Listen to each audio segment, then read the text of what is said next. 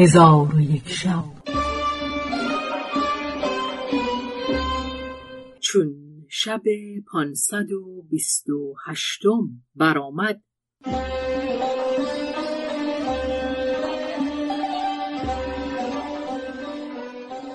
گفت ای ملک جوان بلوغیا از سخنان جانشاه شگفت مانده گفت به خدا سوگند گمان من این بود که تنها من در روی زمین سیاحت کرده ام و در آفاق بسی گردیده ام. اکنون که قصه تو را شنیدم آنچه دیده بودم فراموشم شد.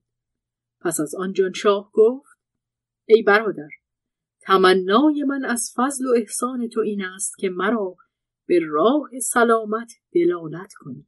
بلوغیا راه بر وی بنمود و او را وداع کرده روان گشت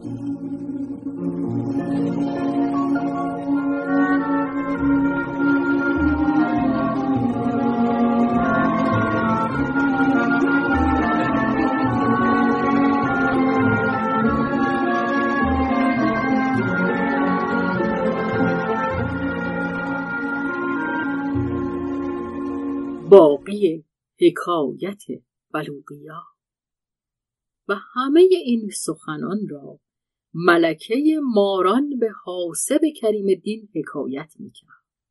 چون ملکه ماران حکایت به دینجا رسانی حاسب کریم الدین به او گفت ای ملکه تو این خبرها از کجا دانستی؟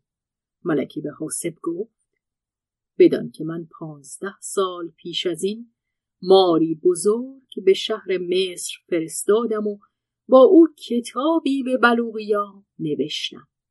آن مار به مصر رفته کتاب را به دختر شموخ رسانی دختر شموخ کتاب را گرفته از بلوغیا جویان گشت.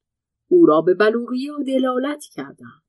نزد بلوغیا رفته کتاب به او رسانی بلوغیا کتاب من بخواند و مضمون آن بدانست. به دختر شموه گفت آیا تو از نزد ملکه ماران آمده ای؟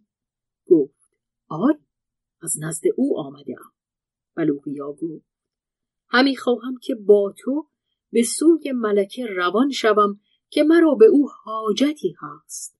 آن مار گفت سمعا و طاعتا. پس او را گرفته به او گفت چشمان خود برهم نه. بلوغیا چشم برهم نهاد. وقتی که چشم بگشود خود را در همین کوهی که من هستم بدید و به نزد آن ماری که کتاب من به او رسانده بود برفت و او را سلام داد و از ملکه ماران جویان شد. آن مار گفت ملکه با لشکر خود به کوه قاف رفته.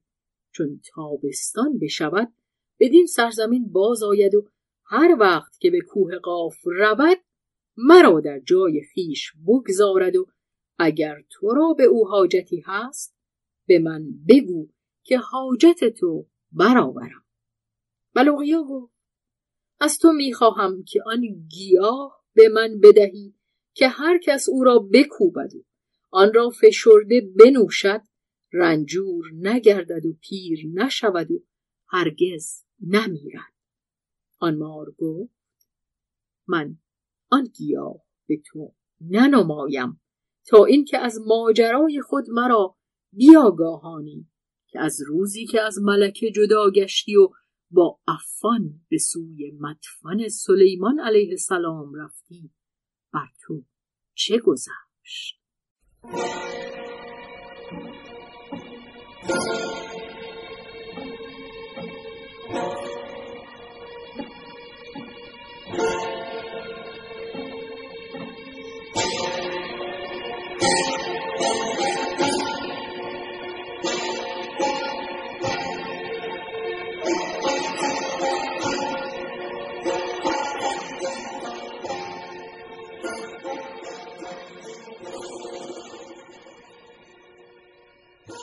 آنگاه بلوغیا قصه خود از آغاز تا انجام.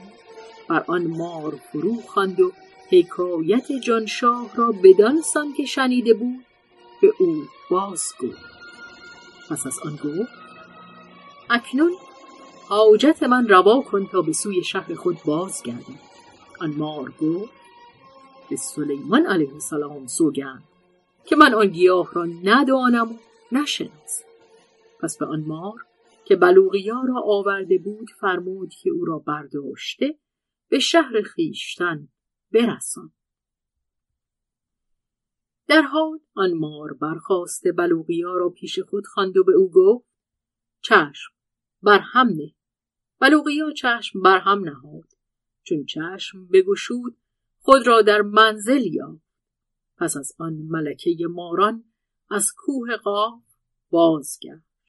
ماری که قائم مقام او بود به سوی او رفته او را سلام داد و به او گفت بلوغیا تو را سلام رسانی.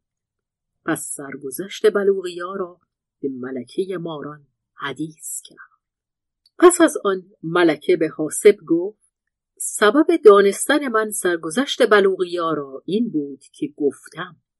حاسب کریم الدین گفت ای ملکه مرا خبر ده که بلوغیا پس از آنکه جان شاه را وداع کرده او را چه به سر گذشت؟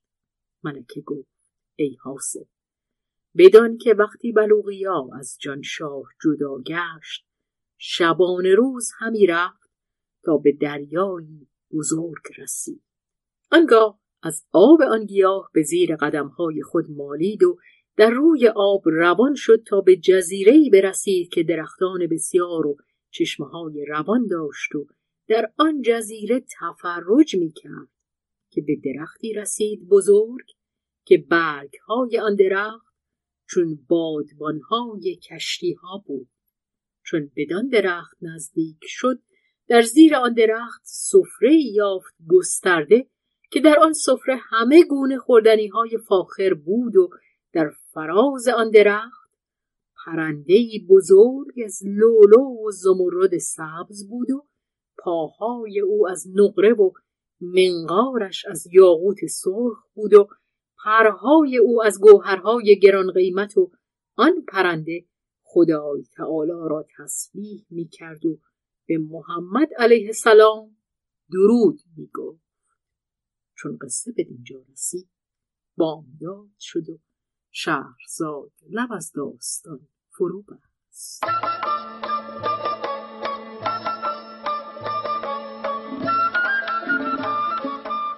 قصه گو شهرزاد فتوهی تنظیم مجتبا میرسمی